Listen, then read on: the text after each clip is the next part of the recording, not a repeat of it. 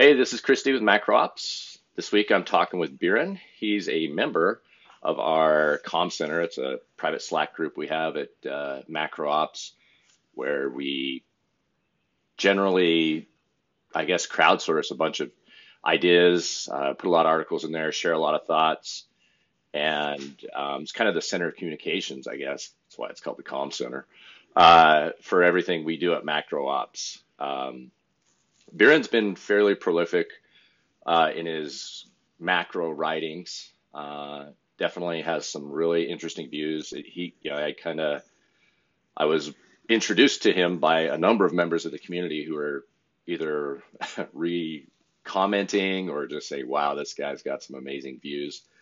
Uh, everybody's really excited about when he puts puts something out there. Uh, so I wanted to reach out to him and have a chat. Um, he's a uh, he runs a, a family office uh, and not a big fancy hedge fund guy. Hedge fund guy, right? I've only had a dozen cups of coffee so far today, so that's how that's happening.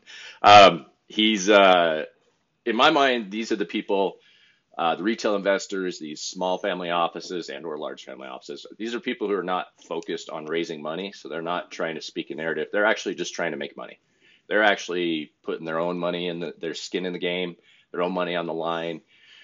The positions they take are for themselves and for the outcome that they're interested in, uh, which is very much aligned with what generally the average investor or uh, institutions and a lot of people we work with are after. They're actually after those views. They want to know what people are thinking. They want to know what people are actually spending money on and not just yelling into Twitter.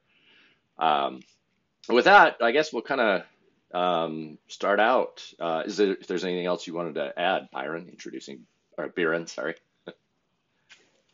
no, that's great. Thanks, Chris. All right. Um, so what I wanted to start out with was everybody's favorite subject on the internet, especially in the Twitters, is Tesla and Tesla Q. Um, you can pretty much guarantee that if I throw Tesla, Tesla Q on the subject line of this podcast, we'll probably get two to three times more listeners than we will uh, if I just put, here's an interesting short. Uh, Tesla is very, um, very challenging subject. It's a, it's a very dramatic subject. People have extreme views on both sides. Uh, and some and some rather sober views too. They, uh, especially with your writing, uh, Biren is very, um, a very clean, very sober, very to the point. This is why this is not working, and um, this is what the potential outcome is. I don't want to steal your thunder here, so why don't you uh, tell us what your thoughts are on Tesla and how you came in to be a uh, Tesla bear? Uh, sure, thanks. Um, well, I got really involved with the uh, Tesla Bear thesis through Twitter and the Tesla Q community there. Um, it had been on my radar for a while, but it was never something I thought was immediately actionable. And then, you know, at the end of last year, um, there was some noise basically about how Tesla had become the safety trade, where everything else was going down and Tesla was going up, and that was strange. Um, and that got me looking into it um, a bit more in a bit more detail. Um, and what I discovered was basically Tesla's short interest had peaked around 50% in the middle of last year, and then at the end of December had dropped down to about 20%. And it really looked like what had happened was that a lot of players had gotten knocked out of their positions because of a lack of liquidity, and Tesla was basically being bid up by everyone, you know, having to face their redemptions and close out positions. Um, which that's that was a big you know, like, okay, pay attention to this. Because if it's something that so many people were convinced was true, but now they were being knocked out of their positions, it seemed like it was going to present a great entry, basically. And that's kind of where I really started paying attention. Um, and then the Tesla Q community was amazing because the amount of detail analysis there, there's people running around taking pictures of inventory in lots. There's lawyers poring over every single filing. You know, there's uh, mechanical and automotive engineers talking about the technology, about you know the braking systems and the uh, fully self-driving cars and all of that. So you're getting a lot of detail, but then the problem becomes how do you actually take it all in and manage it? And that's sort of been where I've been trying to contribute back to the community a bit is just say, okay, I've taken, I've read all this stuff. Here's what I'm thinking with links back to the tweets. So it's all, you know, documented and you can kind of follow the flow. And this really honestly does look like one of the most amazing short setups I've, I could imagine seeing and the timing on it looks like it's finally right. Whereas a lot of bears have been, you know, following Tesla for a long time, saying that it's about to fall apart for years, and they've basically been wrong, right? The the the, the stock has gone sideways. They haven't actually gotten. They might have been able to trade around it, but their thesis of Tesla falling apart hasn't really come to fruition yet. And I think the next few months are looking particularly dangerous for Tesla, um, and we can go into why. Sure. Yeah. I mean, uh, so I'm a chart guy, and most uh, most of the time I'll I'll just pull up a chart it and and kind of that that at least gives me some context of where we've been and you know where maybe we could potentially be going. But the thing about Tesla is we've been in a very sideways since about mid 2017. It's been in this sideways volatile market where it's running up to uh, you know right around the highs up at 400 and down to uh, the bottom range around two probably 260 250 somewhere around there 150 point trading range, pretty solid, generally speaking. And every time we get down to this this uh, below the 300 level, uh, we've won two, three, four, probably about four or five times since, uh, well, I guess since 2018, so a little over a year.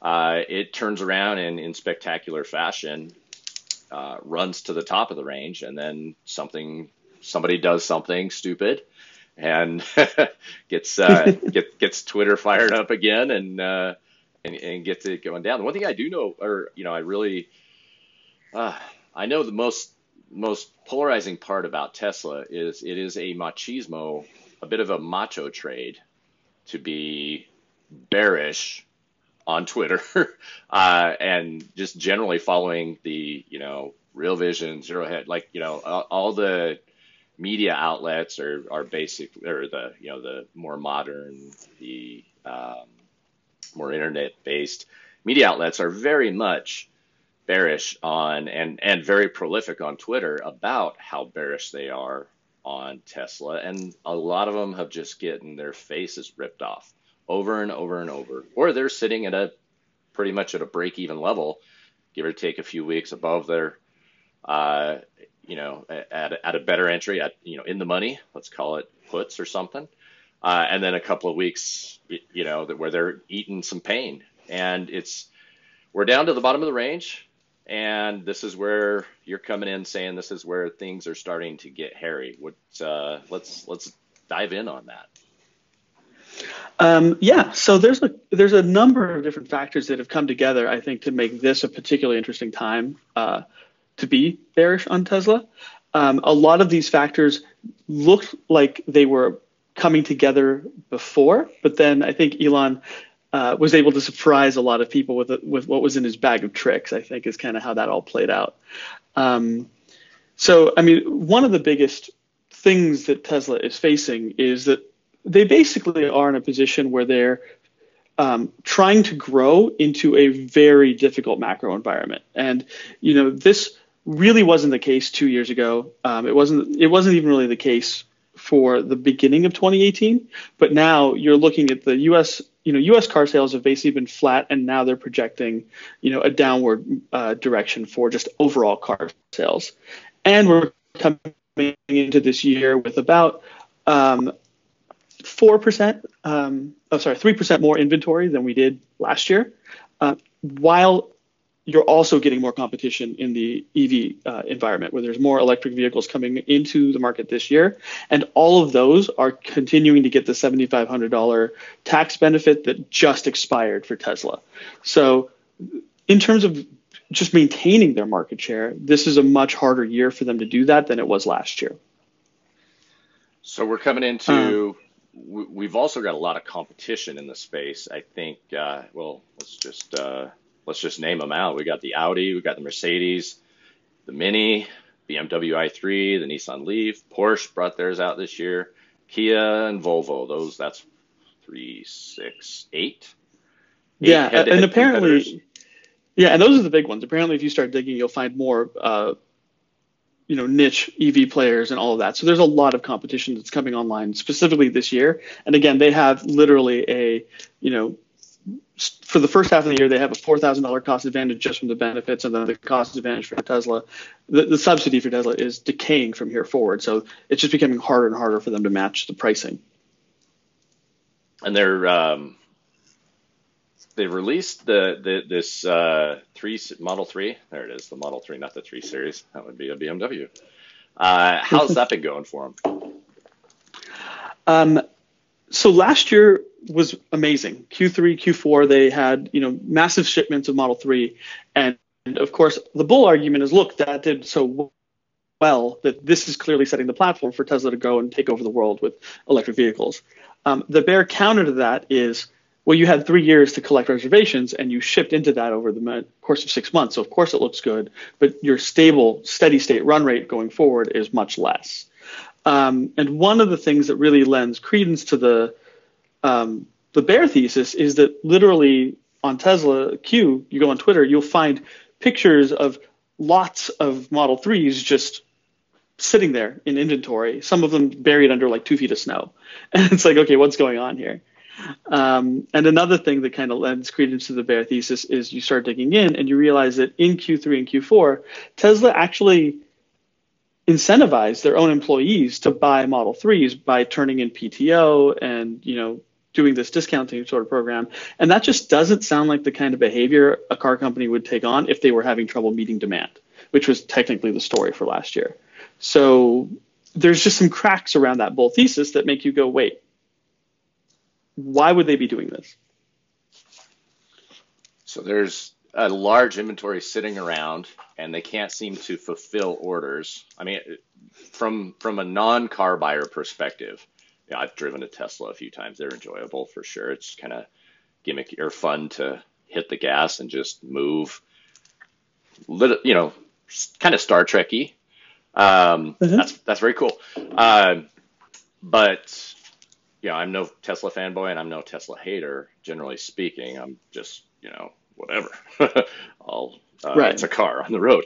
So, um, so in, in essence, we're talking about there's just a big pile of those cars, the Model 3s, sitting in parking lots, and the narrative being that there are there is huge demand and we just can't keep up to demand. And in order to make it look as if they're fulfilling them, they're getting their employees to purchase them as opposed to these orders which are outstanding. Is that what I'm catching?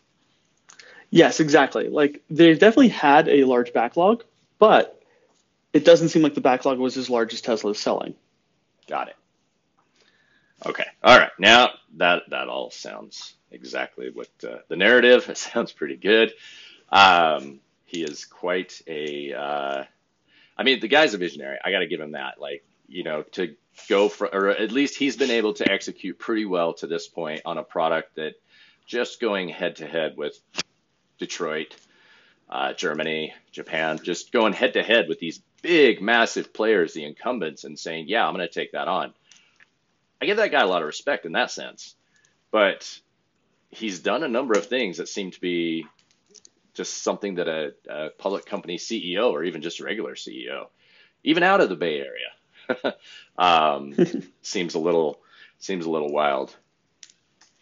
What is Definitely. the yeah? So Next up, I see the balance sheet, and this is everything. This is the, I mean, this this is how a business runs. This is sure, you know, work in progress. Sure, your inventory. Sure, you have everything to uh, all these other stories coming up, but the balance sheet is where we really start to see where things are not what they appear to be. Is that right?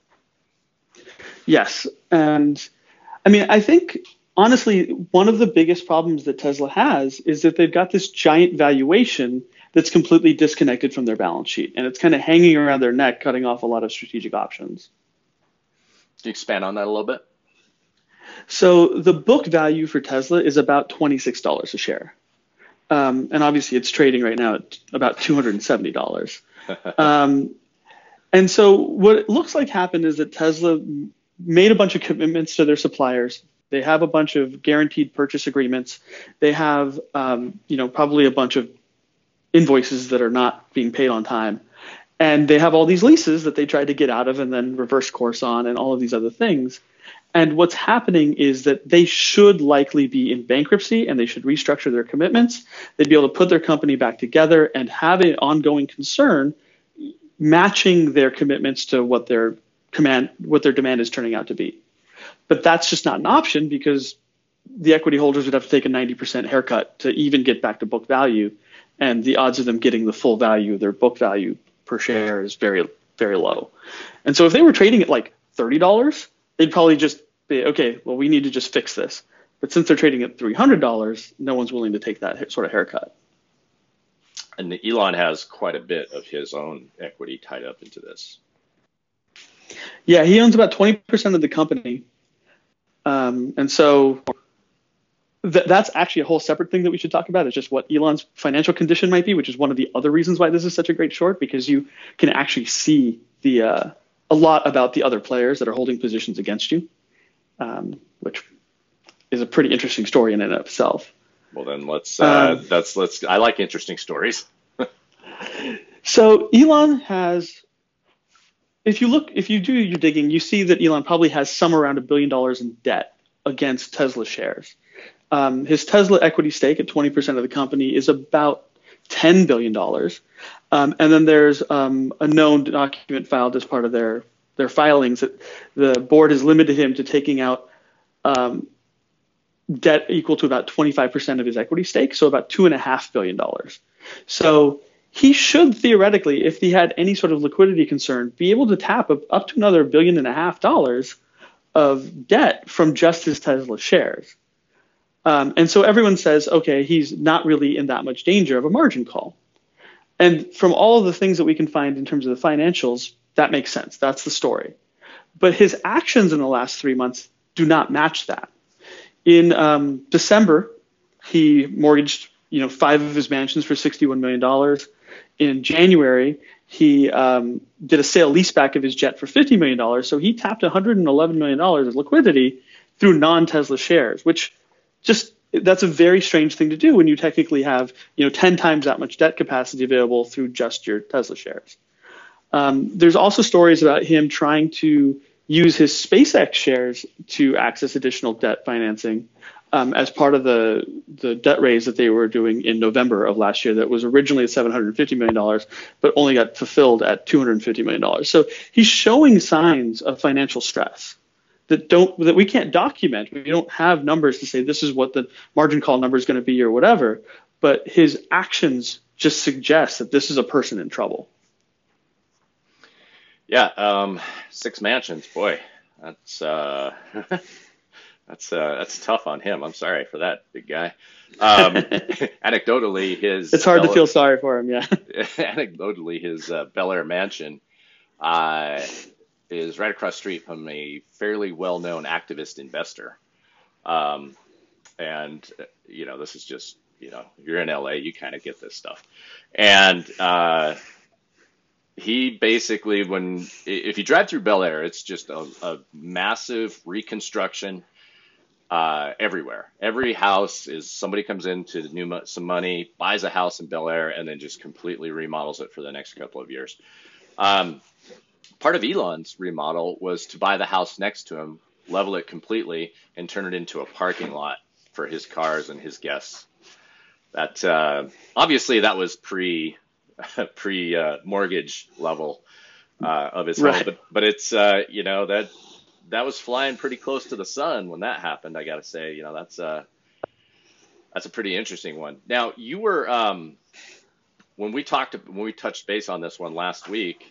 Uh, you were you're you're suggesting that we're getting pretty close to this thing actually happening, like not just not just the Tesla Q uh, story on Twitter, not just uh, another you know, article out there, things are actually coming to a head rather soon. What sort of catalysts uh, are you thinking? You know, if you if you were to put a handful together that if any one of them hit, it's it's off to the race. Well, not to the races. You're off to the poorhouse, I guess, on the for the right. longs. What are you thinking there? Um, well, I basically feel like there's three categories of catalysts that could play out. Um, number one, Tesla could just straight up run out of cash. And that would mean that they miss a payroll, they miss a required bond payment, something that's highly visible where they could no longer deny that they are basically insolvent. Um, so that would be the step one. Um, step two is they could get forced into that position by one of their vendors. Um, it only takes three vendors who are owed at least $15,000 to petition for Tesla to be in bankruptcy. And once something like that becomes public, it should also, um, you know, move everything along. Um, and the third option is that there's a set of what I call powder kegs, which are basically a lot of a host of you know open issues where Tesla's either got ongoing litigation, they're being as, investigated by the SEC and the DOJ. Any one of these things that could basically change the narrative on Tesla entirely. And what will likely happen is if it doesn't go directly into bankruptcy, the big institutions that hold this uh, that hold the shares. I mean, Tesla's a fairly closely held stock. There's Elon Musk, there's T. Rowe Price, there's Fidelity, there's a few large institutions that hold like I think it's 60 or 70 percent of the float. Once they start to panic, there's no liquidity on the other side. As long as they're liquidating slowly and orderly, right now they've been able to dump their shares into retail investors. And if you look at the counts of the Robin, you know, the Robinhood customers that are holding Tesla shares, it's just ticking up and up and up. Um, but once they have to really get out, once they're really worried about their position, there's just not going to be any liquidity on the other side and that'll destroy the stock price.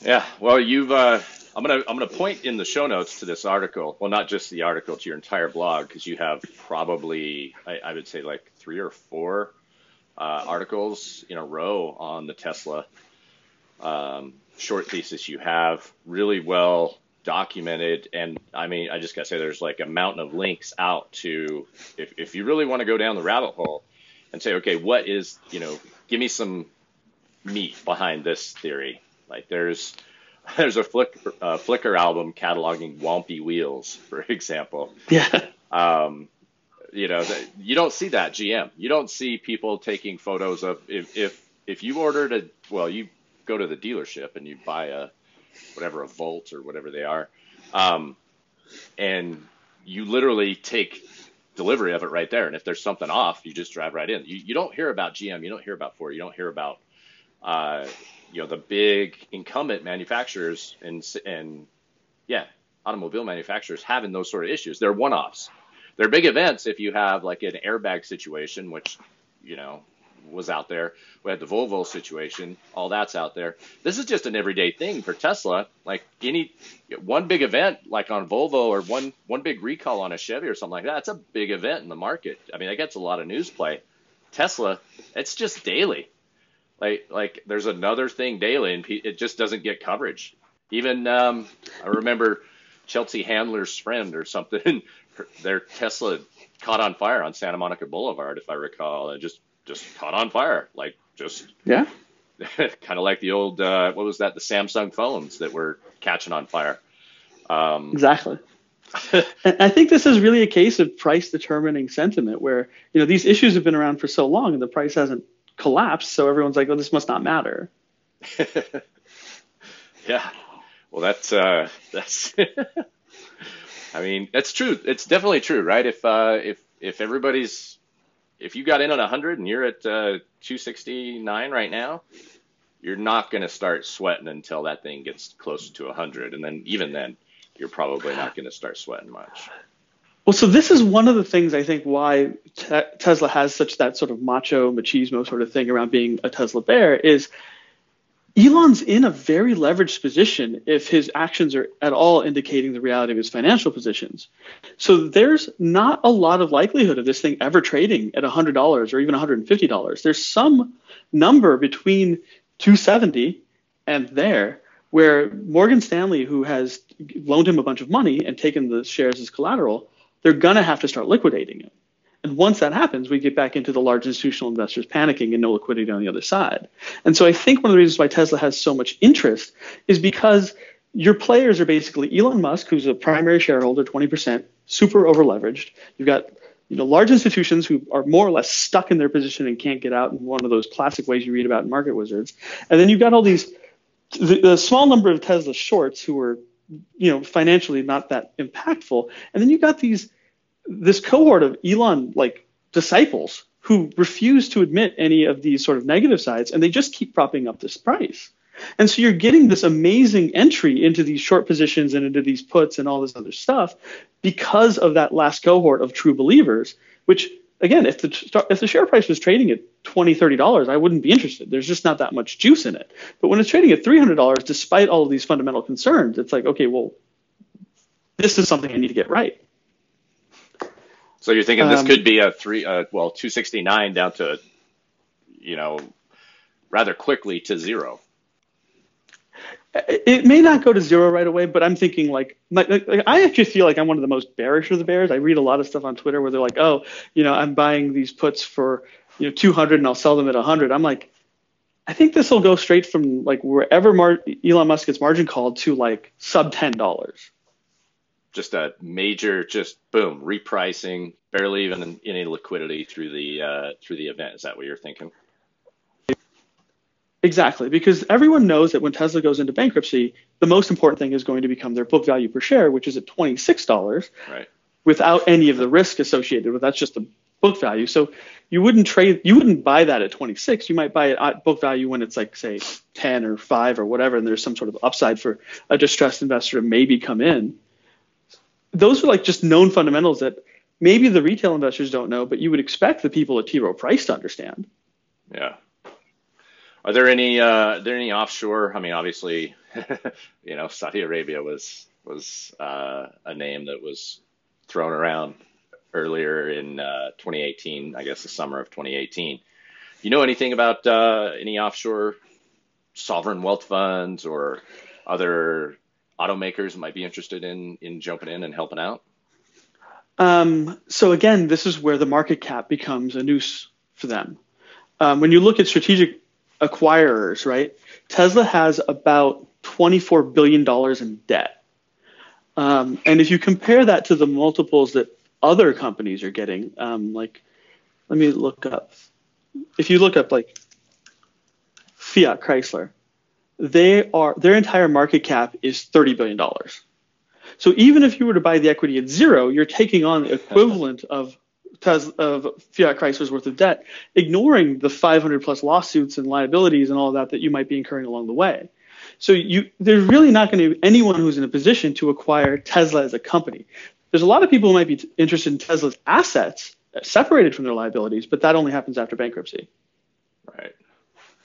China's always a, a name that comes up with any technology company, and and you know Tesla, we could probably put them more you know, we, we could put them on the side of, of a technology company who just happens to be an auto, automobile manufacturer. Uh, I know that from time to time there is some tweets from certain political people who have a large Twitter following and maybe are POTUS. Um, really having a lot of a lot of things to say about what China is doing in technology. Has there been anything? Have you heard anything in that area?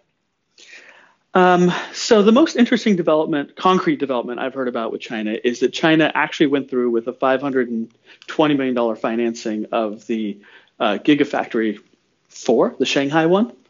Um, so they are actually having their lenders contribute to that project.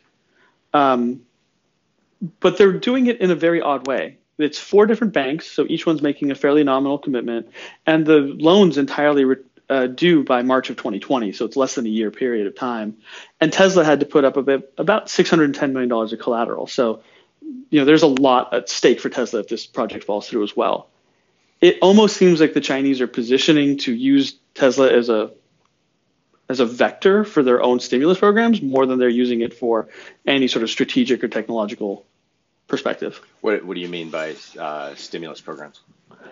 Well, one of the things that uh, you know studying china's history over the last 10 years right one of the things that they've done is they've invested heavily in infrastructure projects in building out you know rail lines and in, in, buildings and all these other things that are more or less investments as opposed to consumption and a lot of the stuff i've been reading has been saying that they are running out of steam on finding projects that could even possibly pr- be productive because they've just built everything and don't have a lot of consumer demand inside and the rest of the world's slowing um, so Tesla gives them an opportunity with a fairly ro- low risk profile to just throw a half a million or half a billion dollars at something and say, you know, let's keep our factories or our construction workers, you know, busy more or less.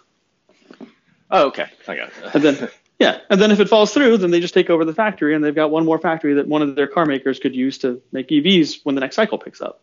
Right, right.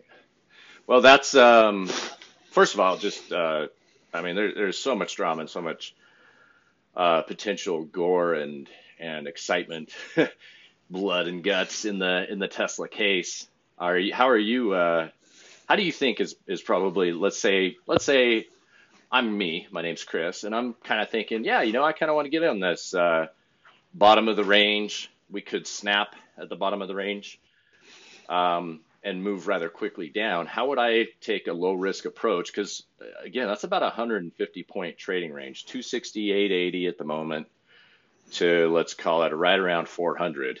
Again, so that's uh, almost 100, well, 140, 130 points of potential upside sideways trading action bounce. How would I get in there at a fairly low? Like how, you know, are you are you doing puts, buying puts? Are you doing spreads? Are you doing how? How are you thinking is the best um, way to um, get after it? So without getting a recommendation. right, right. This goes back to my trading style where I prefer the high volatility. When I'm right, I'm right big, and when I'm wrong, I just take the loss and move on, and I don't try to protect um, myself against theta decay very much. Um, because everything that I've seen when I have to do that either by selling a spread, you know, by taking on a spread or whatever. It just it's a the, return, the risk reward profile doesn't match up with how I like to play the game. Sure. Um, so for me, I've just taken puts that are very out of the money, and I expect that either I'm right about this whole thing and Tesla blows up, or I'm not, and I just take the loss. And so it's very controlled, and I know exactly what my position sizing is. Um, for players who don't like that theta decay loss, you know, don't want to see one or two percent of their account evaporate or however much they put into it evaporate just because things went sideways for six months. Um, there's some very attractive, um, you know, uh, I, I, don't know if they're called risk reversals or inverse re- risk reversals. You can sell a, a fairly out of the money call and use that to finance a, you know, out of the money put. You can sell, you can do a back spread and you know sell the near strike and then buy a, a, larger ratio to the further strike. But these are fairly advanced options trading things, so people would have to kind of know what they're doing. Obviously, not advice. So yeah, right. Cool. Um, yeah, I you know I think uh, yeah that's I mean this is this is one of those kind of it's not really a lotto play, but it's definitely one of those uh, swing for the fences. I you know I can definitely see your case where swinging for the fences would be the strategy and taking a small stop or, you know, just losing it outright if it doesn't work out. Um, so the last thing we touched on prior to that was China. And I want to get into like, okay, we're done with Tesla. Tesla is a great little trade there. It's kind of a, a warm up, but we got a lot more going on in the world. And while I got you here, I want to I want to know what you're thinking about. I want to see, you know, what your what the world looks like to Biren. Um, Okay. Well, I think the most important factor that's sort of left out of most of the narratives that I've been reading and hearing is this idea that there is a euro dollar financing system that's sort of alongside the primary system that everyone pays attention to, attention to, which is more or less determined by the Fed. Um, this is a lot of pulling from Jeffrey Snider's work over at Alhambra Partners, um, and what what the thesis is is basically that um, ever since you know 1945 and the Bretton Woods system, the the world has run on the dollar as a global reserve currency, and as part of that, foreign banks have been making U.S. denominated loans um, against what turns out to be very rickety um, collateral, uh, really, really, you know, poorly uh, constructed um, reserve requirements and sort of things that you know that that gets into a lot of the detail. But basically you've got banks in Europe and in Asia that are making loans denominated in dollars using things that they don't have a lot of control over as the collateral for these loans which causes um, a lot of a whole host of issues that worked out fairly well until about 2008 but since then has been constricting global growth.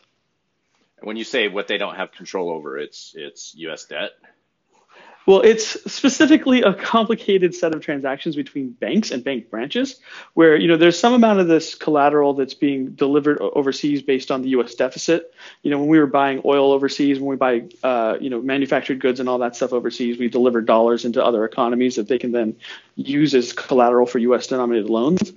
But if if you get into the details of what Snider was talking about, he basically said that in the, the 90s, uh, banks figured out that they could loan at a higher interest rate in Europe um, than they could in the US, and they would transfer their um, collateral from the US, their deposits more or less, from the US to Europe to be able to make those loans. Um, and then they figured out they didn't even have to do the transfer. They could just um, make a loan from their US subsidiary to their foreign subsidiary and use the loan in the foreign subsidiary as the collateral for the lo- for the further lending out from there, which causes a whole bunch of issues where instead of having a 10 to 1 reserve ratio or whatever, you're getting into like 100 to 1, 1000 to 1. No one even knows because you can't track this stuff.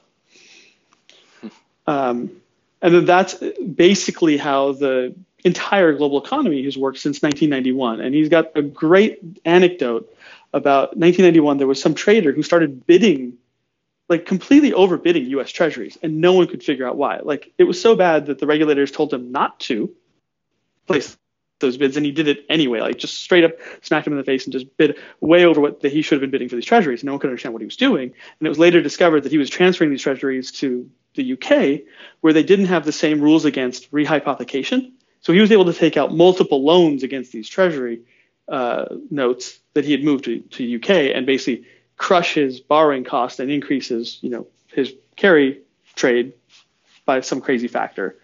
Um, and so you're seeing these strange interactions between U.S. banking systems that's been designed with a U.S. focus and the Fed that's really staying inside that lane, and then everybody else basically using dollars for everything anyway, and no one really wanting to deal with that.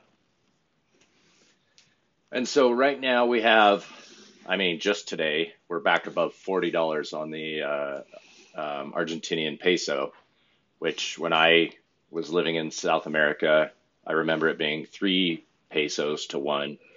And then towards the end of my time in uh, South America, so like eight years later, uh, it was nine to one, which was obviously a massive, massive change. You just lost, you know, 67% of your net worth uh, in in less than a decade.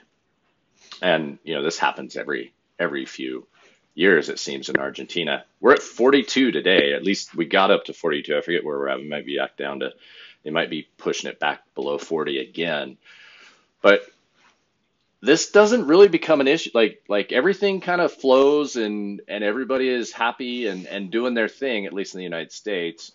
Um, until something like Turkey happened earlier in 20 the summer 2018 until you had India until you had uh, Indonesia. Uh, you know it's reminiscent of the Asia the Asian crisis in the in the late 90s is that starting to put pressure these more of these emerging market economies that's that really hyperinflate overnight? Is that how's that going to play out with this? Um so what I are your thoughts do that yeah so i don't do that much with emerging markets um, mostly because i feel like that's not where the game is right now um, what i'm seeing is that like when you look at december of last year there were strange pieces of data um, in what's called the the TIC data I forget even what that acronym stands for, but it's basically a measure of like U.S. denominated assets being held overseas and owed to the U.S. or owed outside the U.S. It's all very esoteric stuff. But when you start to look at these charts about what's going on with U.S. denominated assets overseas, like in Japan, in China, in China, um, in Europe, it looks like there was some sort of liquidity stress in December that spilled over into U.S. markets. And it looks like that seems to be a recurring pattern since 2008 that when you get these very strange liquidity stresses overseas, it's it's very strongly changing is very quickly and strongly changing the demand for dollars and it's basically like someone's getting margin called that we can't see. Does that make sense? Yeah, and and so you're saying December, we're talking September to December of 2018, December specifically is when it really kicked off.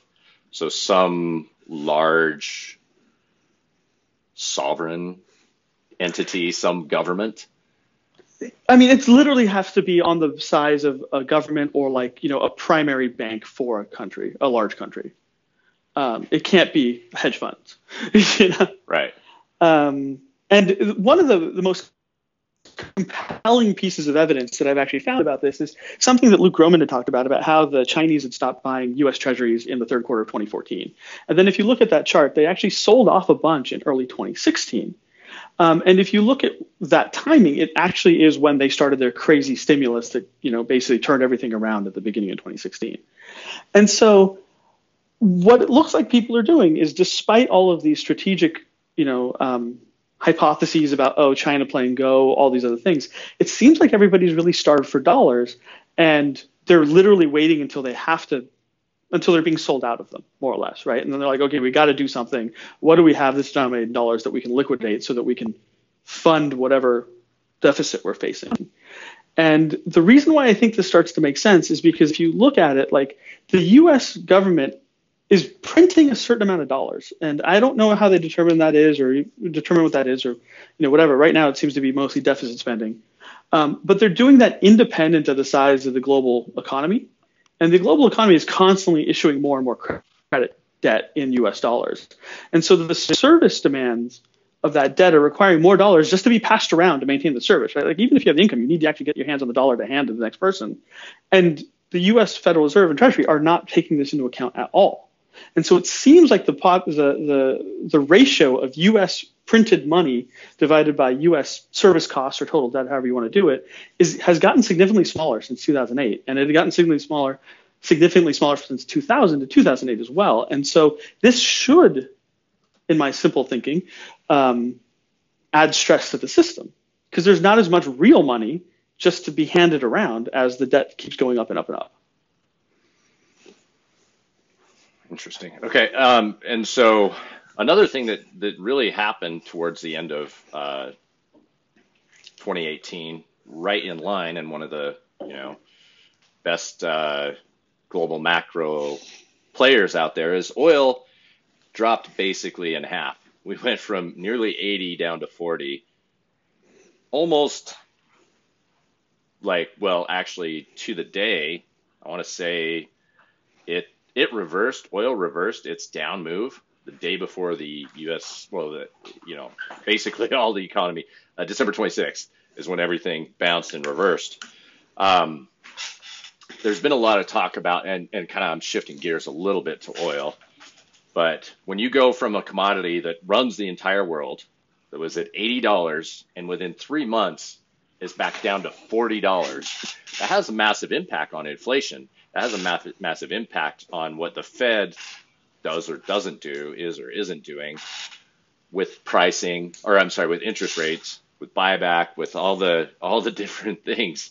Uh, we're you know we're at 60 right now, 59, 58. Where I mean we're literally right in the middle of where we were from that 80 to 40. Do you have any thoughts on oil and how that played into this? I mean, it, it's almost exact same one for one. Oil starts dropping hard after a blow off top, it seems like and then everything else caught on board with that. Right. Um, so this is getting to the edge of my speculation. I'm not a, I'm not an expert on the oil markets at all. Um, what I do know is that around that 80 77 dollar range, um, you know, Art Berman was on Macro Voices talking about how oil was basically fundamentally overvalued by maybe 10 or 15 percent, um, which does not get you down to the 42 dollars at all. Um, but when I was doing my original research, actually on Tesla's price going up opposite everything else. What I was discovering was, you know, you had the uh, what the option sellers guy blowing up his fund. You had this crazy move in oil. You had a lot of oil services stocks that were trading at ridiculous, you know, discounts to book value. And it seemed like everything where there was some sort of smart active player who would have taken a fairly large position in that was just getting destroyed. And so my my best theory about what happened was that oil had a fairly large speculative position and you know there was just a they got hit with a liquidity crunch that might have been you know some of this eurodollar stuff that we talked about and then maybe exacerbated by redemptions or something like that where it was literally everyone just getting knocked out of their positions and looking for liquidity at the same time. Interesting. Interesting. And so china I, let, let's bring it back to the big player then obviously if we're if you know we're talking about what is shaping everything with Eurodollar and with the Fed. And the biggest player out there is generally speaking, I would say China.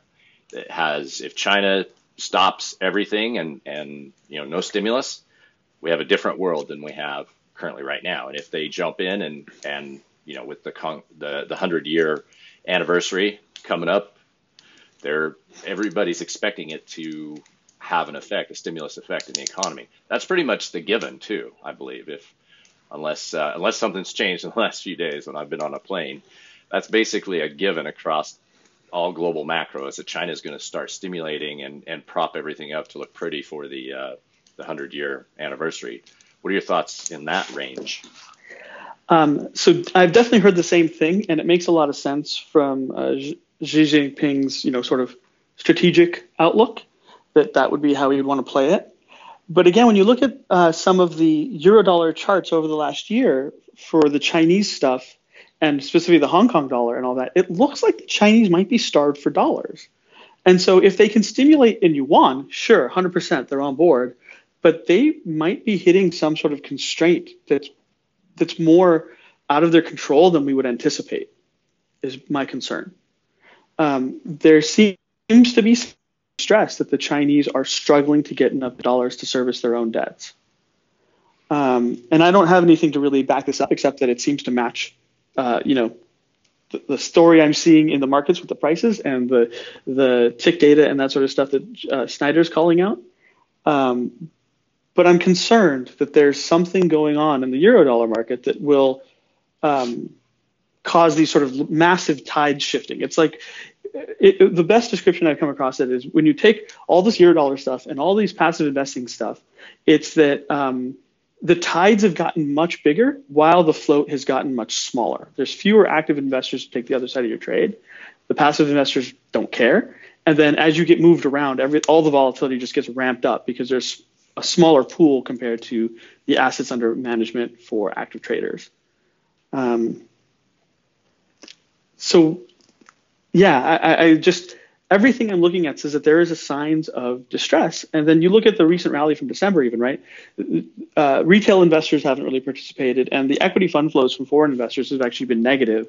So what looks like is going on is that people are less and less willing to sell because of all the Fed dovishness, but there isn't a ton of buying pressure. You're talking equities um, or just generally the U.S. U.S. equities like S&P 500 and Nasdaq indexes. Yeah. Um, yeah, the index. It's like it just looks like there's not. It, this rally doesn't look like it's supported on buying pressure. It looks like it's supported on people who have these assets to sell being really tight-fisted, um, which is not what you would expect to see if everything was going fine overseas and everyone was rushing into the market at the same time, right? You would expect to see the foreigners coming in. You'd expect to see retail jumping in, and you're not seeing that. Um, so it that's my that's my current thing to watch out for is looking for signs of stress in especially, China um, that they are not able to actually deliver the uh, stimulus that they they would. And that's not going to we're not going to know that yeah we're not going to see that for another six or nine months right? They're not even gonna, no one even intends for them to try right now. So it's not something we're going to know until the end of the year but it might not show up. Yeah.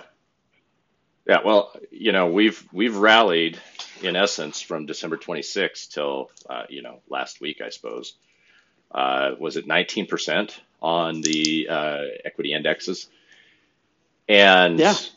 you know nobody was there. Who who was jumping in? It, what I did see was a lot of people shorting all the way up. They saw that move and just thought, "Yep, this is you know." What we saw in, in Q4 is real, and let's get in. Let's uh, let's add to our shorts. And you know, from what I saw, it was a lot more of a short covering rally after you got past, let's say, you know, the halfway mark. Let's say 10% is when it really started to turn into more of a short covering rally. That is to say, people who were shorting uh, the bounces or who were short in December, uh, getting hit with their stops at entry. You know, if you if you started shorting the first week or two of, of December, you did pretty good up until let's say the first week or two of uh, of January. It was a very quick turnaround. You were basically break even, and so you sit yeah. on it for a little bit. And I'm coming at this from a trader's perspective because you know I I traded it, um, and I recall you know I I had conversations and nobody was buying with both fists. Nobody was, you know I, I can basically say my father-in-law was just not selling Um, he didn't sell in Q4. Uh, and, you know, I, again, I like to talk to those people. I like to talk to everybody else. I like to talk to the, as everybody says, the retail dumb money, but uh, um, they seem to be a lot smarter than a lot of the uh, smart money out there.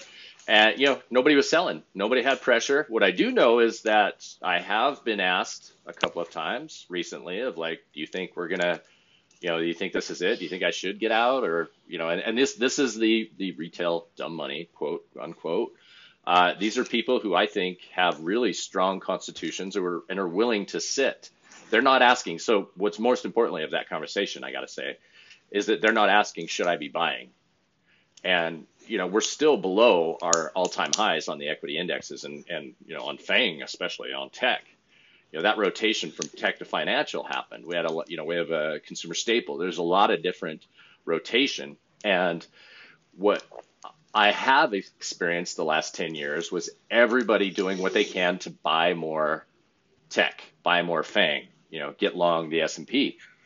And that's not what people are talking to me about. The you know the people that don't know anything about euro dollars, people that don't know anything about what uh, you know TIC or any of those sort of things. The people that don't know anything about that are simply asking, should I be getting out of this? Should I be taking my money from tech?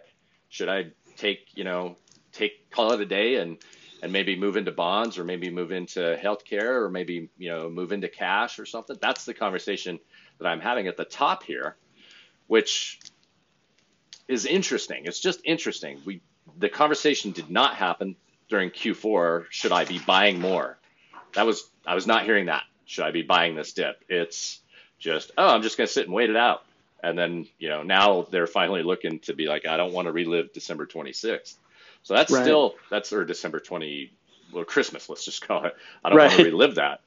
Um, they they felt it and they were reminded of 2008 uh, the, these people were trading, you know, or, or investing. The, the, people I've been talking to, they, um, you know, they've they've lived through dot com, they've lived through the housing crisis, they've lived through, um, you know, Russia, though they probably didn't pay attention to the uh, to LTCM and all that, but they they have a lot of experience, and in their mind, they're like, yeah, you know what, I should probably be taking some of these profits off.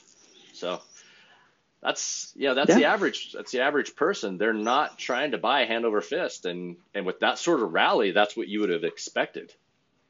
Right. so the, the narrative and, is different yeah and there's a lot of people who are saying oh this might be like 1994 right where we had this dip and we're just going to take off to new all-time highs. And the only way that i can see that happening is if the mmt impacts are starting to take take effect much faster than anyone's talked about. Um, because if you look at 1994, that was a middle of a large expansion in the eurodollar system. And then you, you know, like you look at these things, there was a lot more money floating around during these periods of time that then led into these peaks. And you sort of see the same thing in the 1920s with, you know, that sort of lead into it where, you know, there was an expansion of the money supply that then caused that sort of rush. And right now I'm seeing the opposite evidence. So I'm expecting the MMT to stuff to take off and there to be a monetization of the debt and all this other stuff that would then cause you to need to be in. And we're talking S&P 500, 4,000, 4,500 or whatever. But I just don't see any signs that it's taken off yet. And that seems to be the bullish argument is that, okay, this is going to take off like that. And it just doesn't jive yet for me. Yeah. I mean, well, it is an interesting period of time too. Like, I mean, it, it we are a year prior to an election. Um, an election year. Uh, 2015 looked a lot, you know, was was a little volatile. We had some interesting things happen 2015. Um, pre-election years are usually pretty interesting, and you know, I, this also looks a lot like what happened in 2016 after the election. As soon as the election was done, boom, off to the races. 1994, right? That was a pre-election, you know, pre-election year. Um, like 2018 is a pre or a, you know mid mid election year, I guess, say midterms.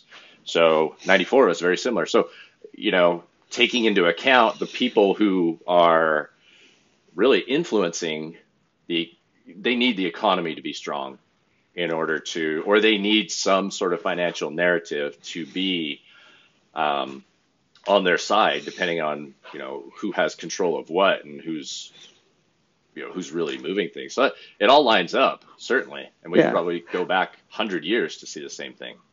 Hundred percent. We can totally expect the U.S. government to basically be doing everything they can to be supportive of the stock market going forward.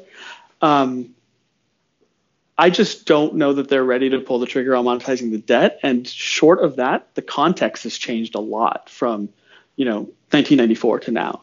You know, the U.S. is a much smaller part of the GDP, and even, you know, even when that wasn't the case, the Fed has lost control of the market on several occasions where people were like, oh, the Fed will ease, they'll do the backstop thing, and it just didn't work. And so I don't, I, I have a hard time just taking the straight analog comparison and saying, okay, this is what this is like. When I'm saying, when everyone is, I think correctly saying China is the big deal, they seem to be under stress. And then we're looking at a U.S. election cycle, right? It just doesn't yeah. jive that that's going to be the big driver anymore. Well, so if if I mean, so we need to get. If you think about it, we have you know the two biggest leaders, uh, or you know, two biggest economies in the world are coming up into two political um, flashpoints, let's call it, or inflection points, where you know the communist hundred year uh, celebration and a, another U.S. presidential election all happening, and what's been on the table, what's been stressed, what's what really caused a lot of drama has been the the um, tariffs with China, and so you know if you push that into a, a really I don't know a bit of a corner, I guess, and you start to see that everything you know we are we've arrested the um, CFO or I believe we arrested that CFO of Huawei and yeah, obviously there, there's a lot going on behind the scenes that we don't see, but they both would want good market conditions when it comes time to celebrate, when it comes time to go for reelection. You know, those two things are the two biggest players in the world both want that. And so it comes down to a bit of a timing situation, I would imagine, of, who. So I would benefits. be careful with that, though. Okay. Um, because Xi Jinping definitely wants a supportive environment for him to stay in power coming up to the next milestone. But that doesn't have to look like anything we think it should look like. Oh, of you course, know, authoritarian yeah. regimes, Oh, yeah. Uh, yeah, authoritarian regimes often gain strength from stress, and China looks to be under quite a bit of stress right now.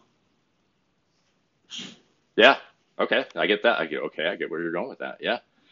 That's absolutely um, okay. Yeah like the U.S. would collapse. A U.S. president would collapse. Like their support would just disappear if we suddenly end up in this horrible environment where people are like having to ration aluminum foil again or something, right? Right. Like that's just not going to work.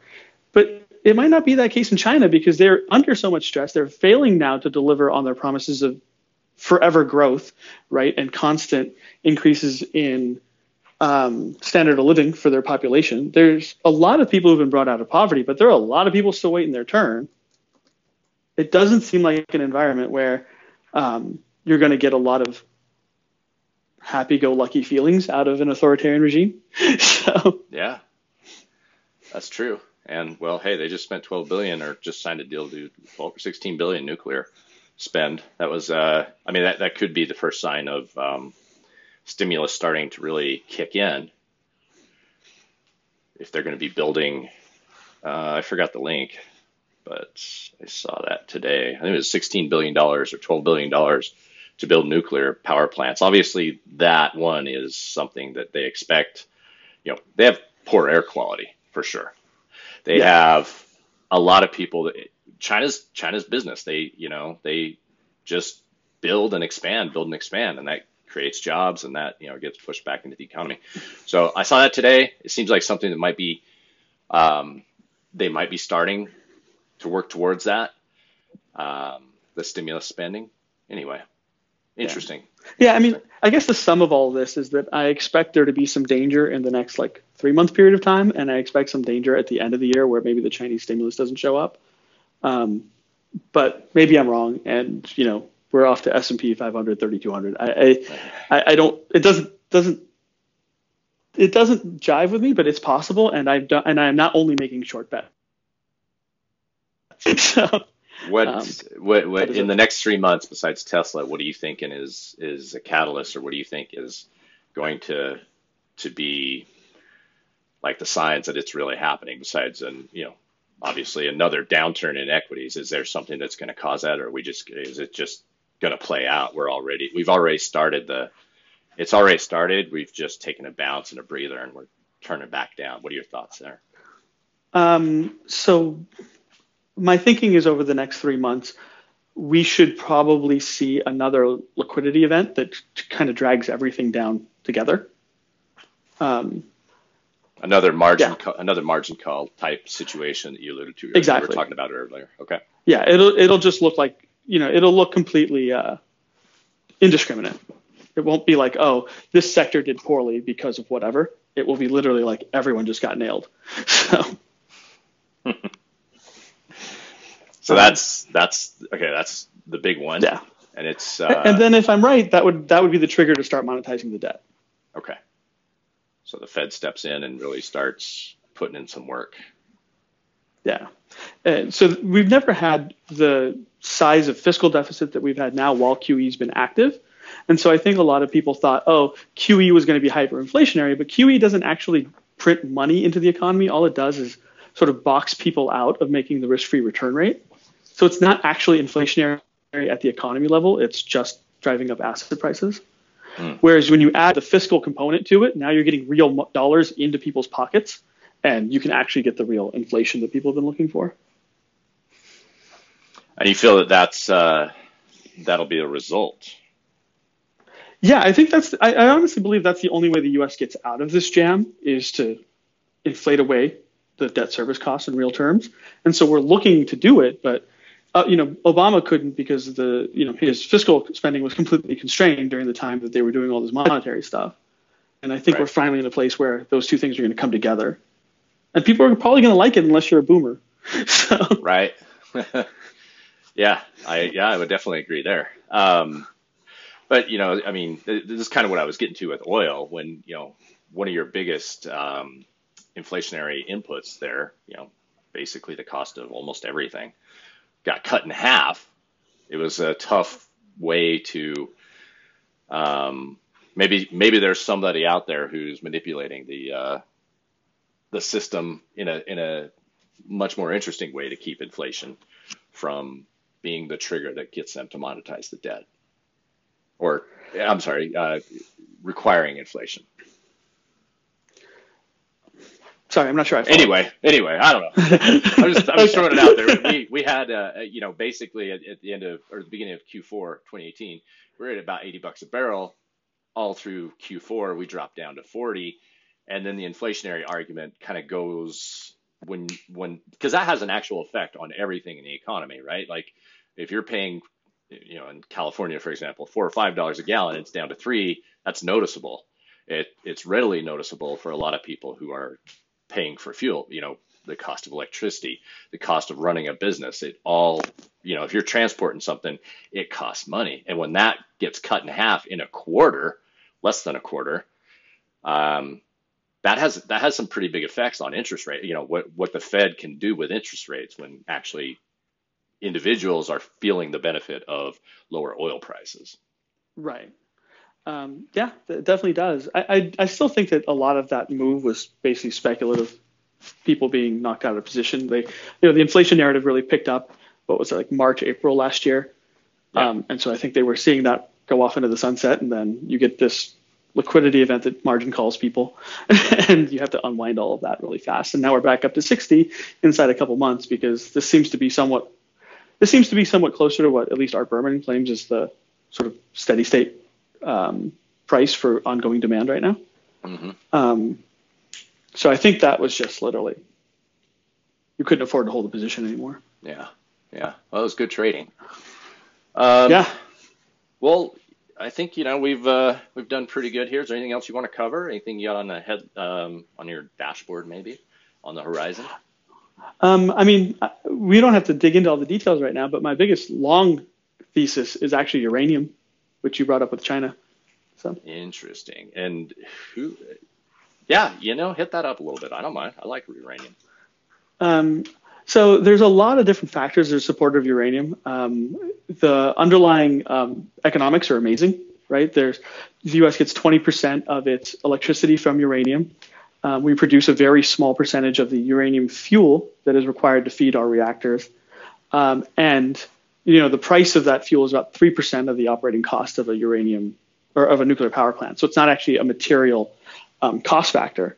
Um, so there's a lot of room for the price to move upwards, but it hasn't after Fukushima, and there's been a bunch of other stuff along the way. But the reason why it's really interesting right now is because we have the uh, Section 232 petition that was started um, to basically ask the U.S. to strategically source a certain percentage of its uranium fuel from the U.S. and that you know is mining it and enriching it and doing all the different things to make it ready because right now we're getting so much from foreign sources that we're strategically at risk.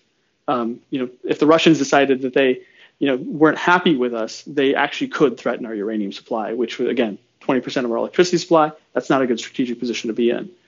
Um, and so you're seeing a lot of these things come to a head just as there's this regulatory decision that needs to be made between April and I think July. And so you're seeing a really good time to to see some of these things to start to resolve to the upside. Um, a lot again, just like Tesla, there's been a lot of people who are way deeper in the weeds that have been watching this stuff for three or four years and saying, you know, this is going to be awesome, but it hasn't happened yet. And it seems like we're finally at the point where it should start to turn and actually take off. Now, isn't Russia like one of the largest um, uh, refiners of uranium? Uh, yes. So there's a whole process that goes between digging up uranium and making it ready to put in a nuclear reactor, and basically the Russians control almost all of that. so an economy that's smaller than the size of Texas and everybody consistently wonders why do we pay attention to what they're thinking? Why do we care what's going on? This is actually a pretty interesting reason why we pay attention to that. They actually yeah. can control about 20% of our um, our electricity.